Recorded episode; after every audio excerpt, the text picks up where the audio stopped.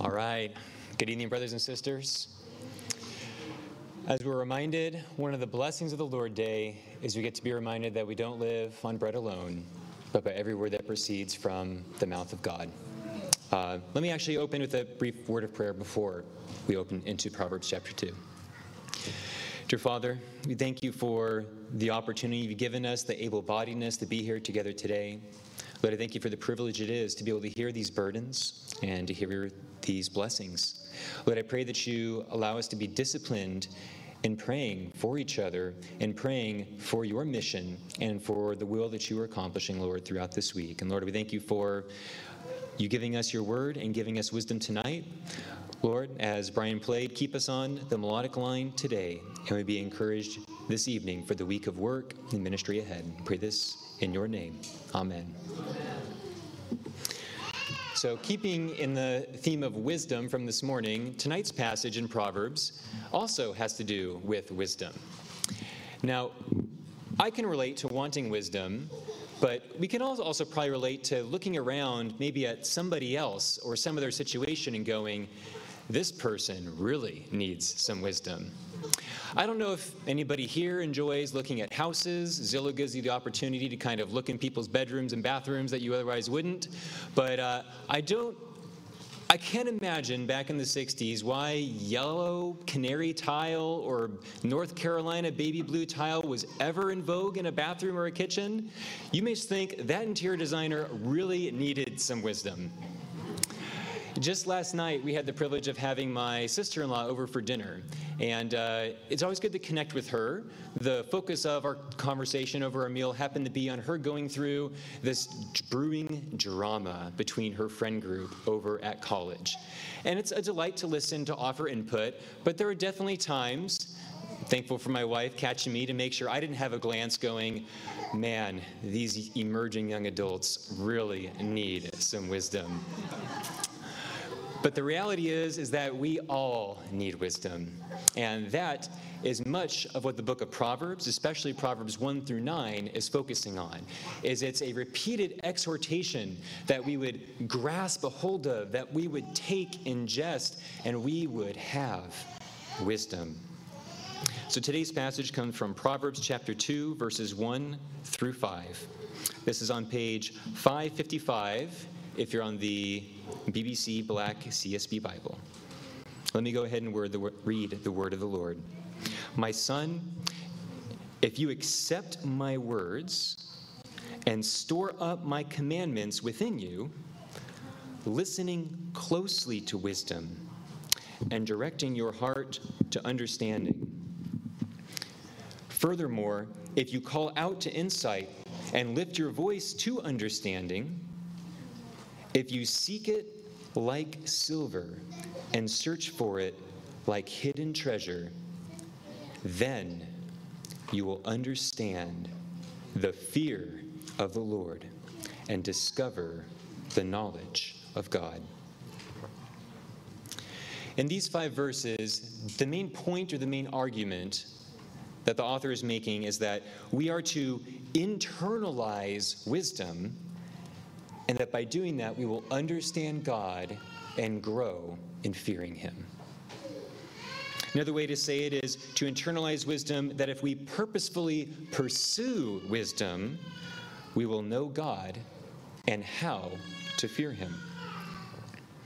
The first, the structure of our passage is kind of in this if then sort of format. My son, if and we see kind of three categories of things that are instructed.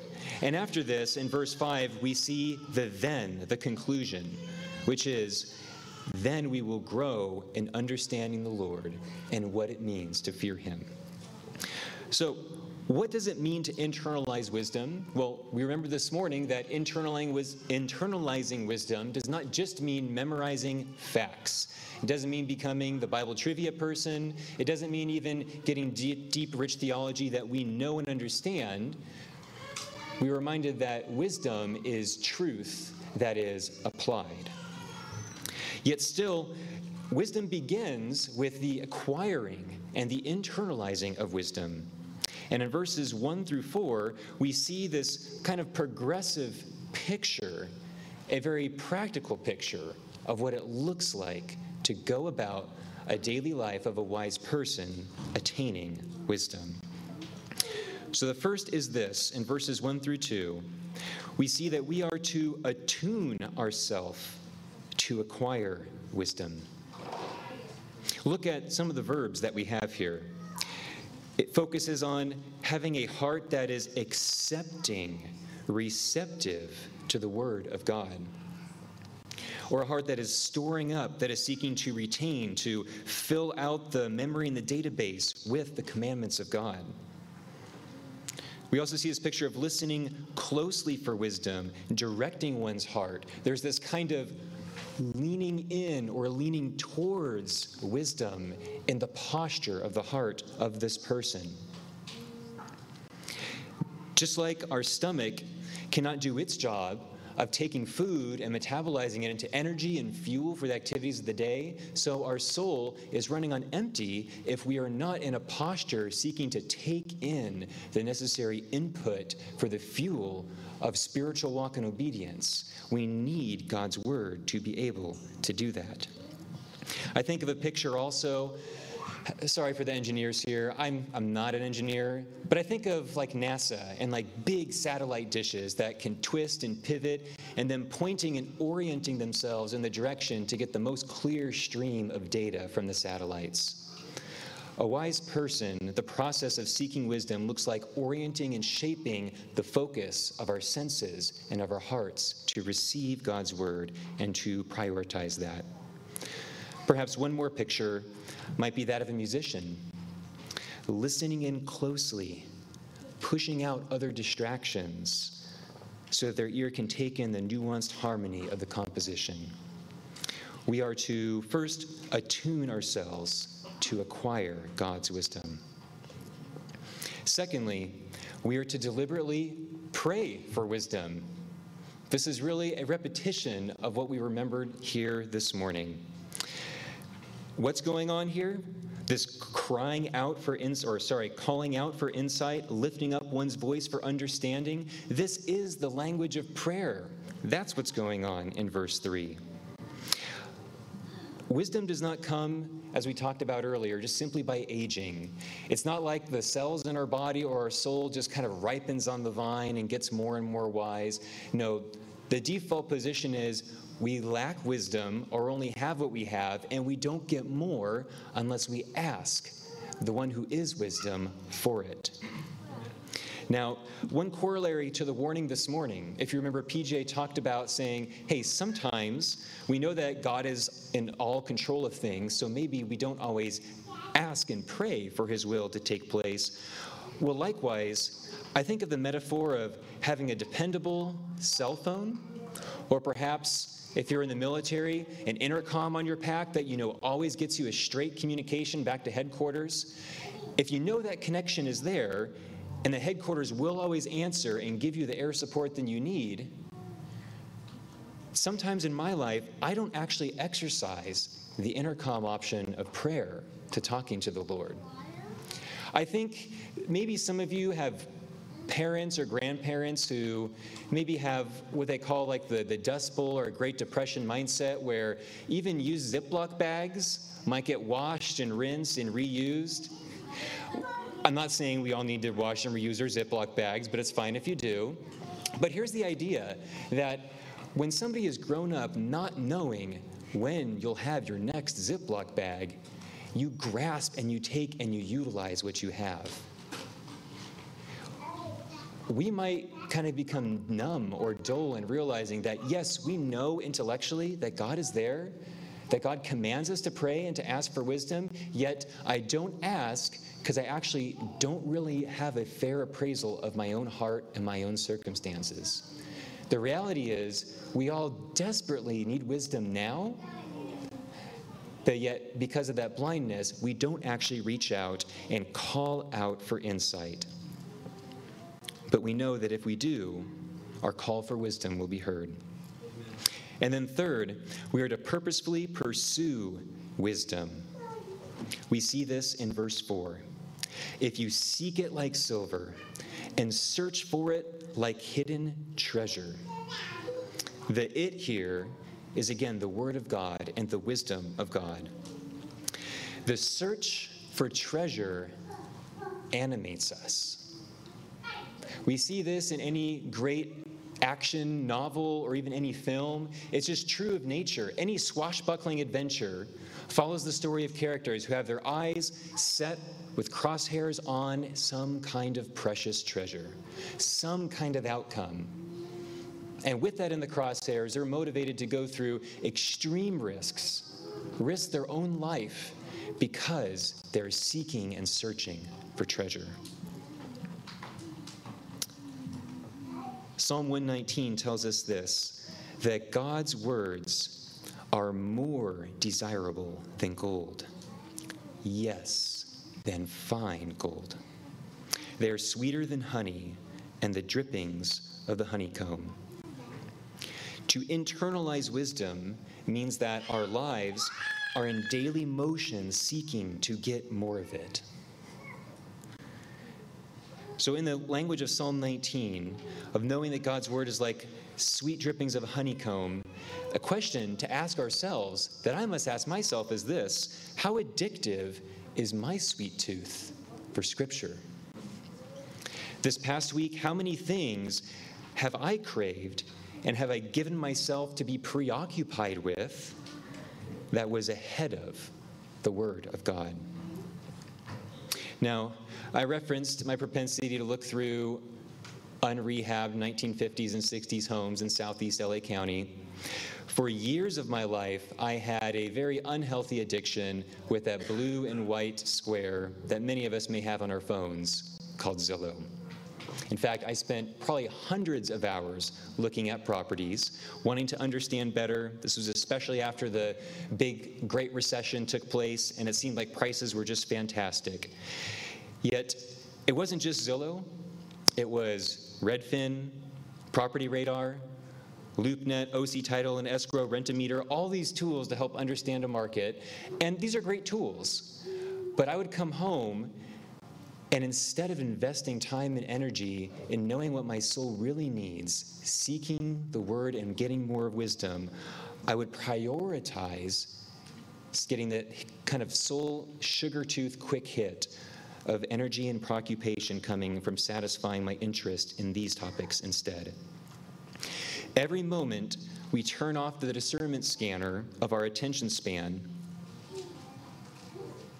we're practicing, not, not only are we not in that moment getting wisdom, but we're actually cultivating and repeating a practice, getting our souls in a rut, that we are going to tune ourselves to this thing that is occupying our souls, while we're leaving aside the hot and always fresh feast of God's Word that He has for us. So, lastly, this brings us to the conclusion of verse 5. What happens if we internalize wisdom? If we internalize wisdom, then we will understand how to fear the Lord and discover the knowledge of God. Wisdom informs us of the knowledge of God. And when we know who God is, we also then learn how to rightly relate or respond to Him. PJ covered a definition of the fear of God from earlier this morning. I'd like to add to it. I'm thankful for Brother John Lee for introducing me several months ago to the book um, Rejoice and Tremble by Michael Reeves. In it, he looks into this theme of the fear of God and he says, you know, if you look at the Hebrew word, yirah, like many Hebrew words, it's a very physical word. It's kind of broad in its meaning, but many times it comes up in Scripture there's the idea that, the, that fear, whether talking about the fear of God or fear of an army, it has this connotation of trembling. And trembling can be something that we respond to to something bad. You know, if you are, I'll go to the military analogy again, hiding behind a pillar with explosions and bullets coming by, and you know you need to turn and run into the oncoming danger, your knees will tremble because of that threat. Yet at the same time, your knees can knock together uncontrollably for very good reasons. I couldn't see exactly what was going on in Daniel's pants yesterday, but a wedding is a great picture of that opportunity. Our knees can knock together when the husband sees the bride coming down the aisle. Trembling, not because this is something terrible, but because this is a picture of another father and mother's daughter. The responsibility of shepherding them getting more and more real with each step that she takes down the aisle. Trembling takes place knowing the undeserved trust that this person will place in a husband whose leadership will be incomplete and who will fail. Rightly, this passage shows us how rightly relating to the situation or the relationship at hand can cause a healthy and appropriate response of trembling.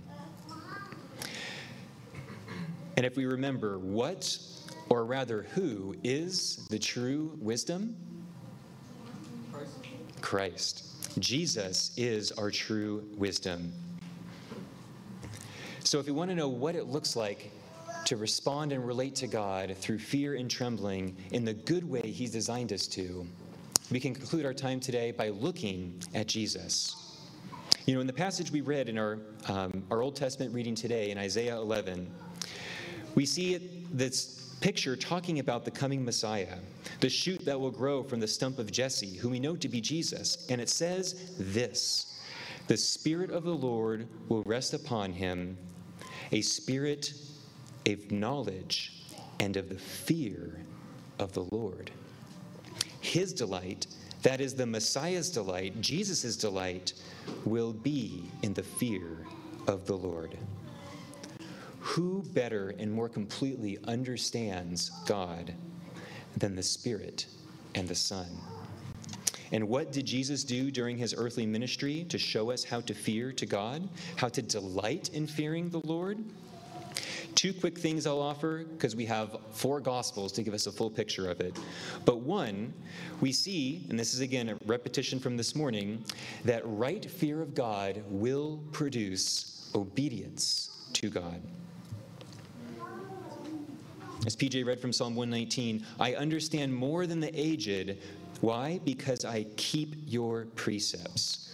Proper wisdom and the fear that flows from it has to do with keeping God's word, obedience to the Father's instruction.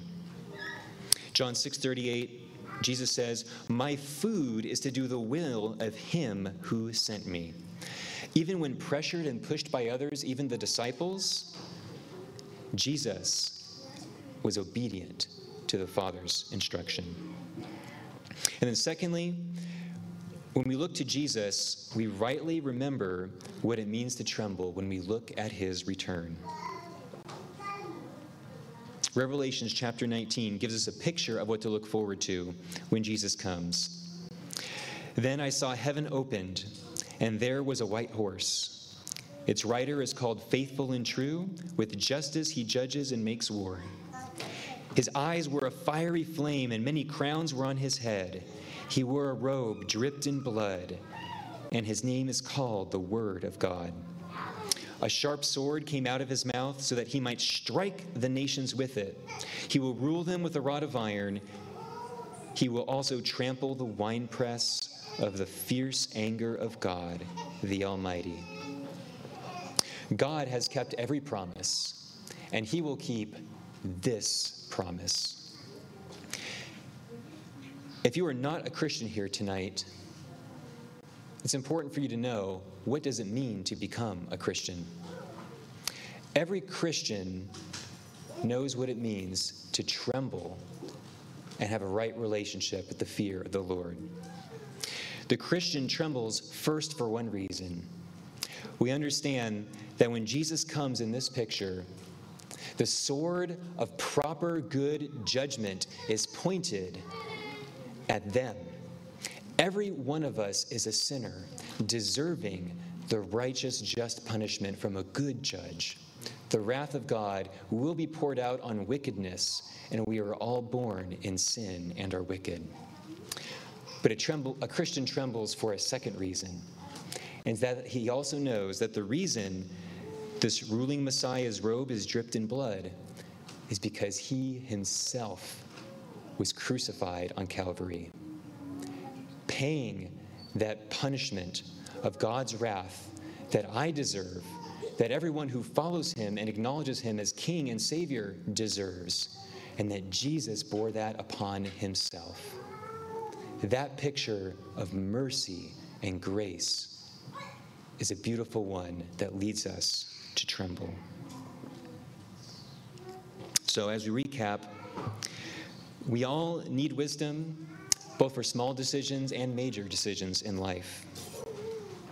We need to remember that as we go throughout our week, let's help one another in internalizing wisdom, to attune our hearts to His Word, remind ourselves to pray that we would receive more wisdom, that we are to actively search, to seek, to be animated and in action to get more wisdom from His Word and that lastly, we know that wisdom has its faithful fruit in us if it cultivates the right fear of God. And may we look at Jesus' life of fruitfulness, for he knew how to relate to his Father. All right. Let's pray. Dear Father, I thank you for your word. Lord, I pray that even though we are likely low on energy here at the end of the day. Lord, I pray the sweetness of our fellowship is made ever sweeter, Lord, by reflecting upon how we can encourage one another to attune ourselves to your word, to increase our appetite for it, that we can reflect upon your goodness throughout your people in history and even in our own lives. May remembering your own testimony in our lives, Lord, and how you have been faithful and you have given us wisdom when we asked for it. Lord, may that give us the confidence to ask you fresh again for this week ahead. Jesus, we love you. We pray these things in your name. Amen.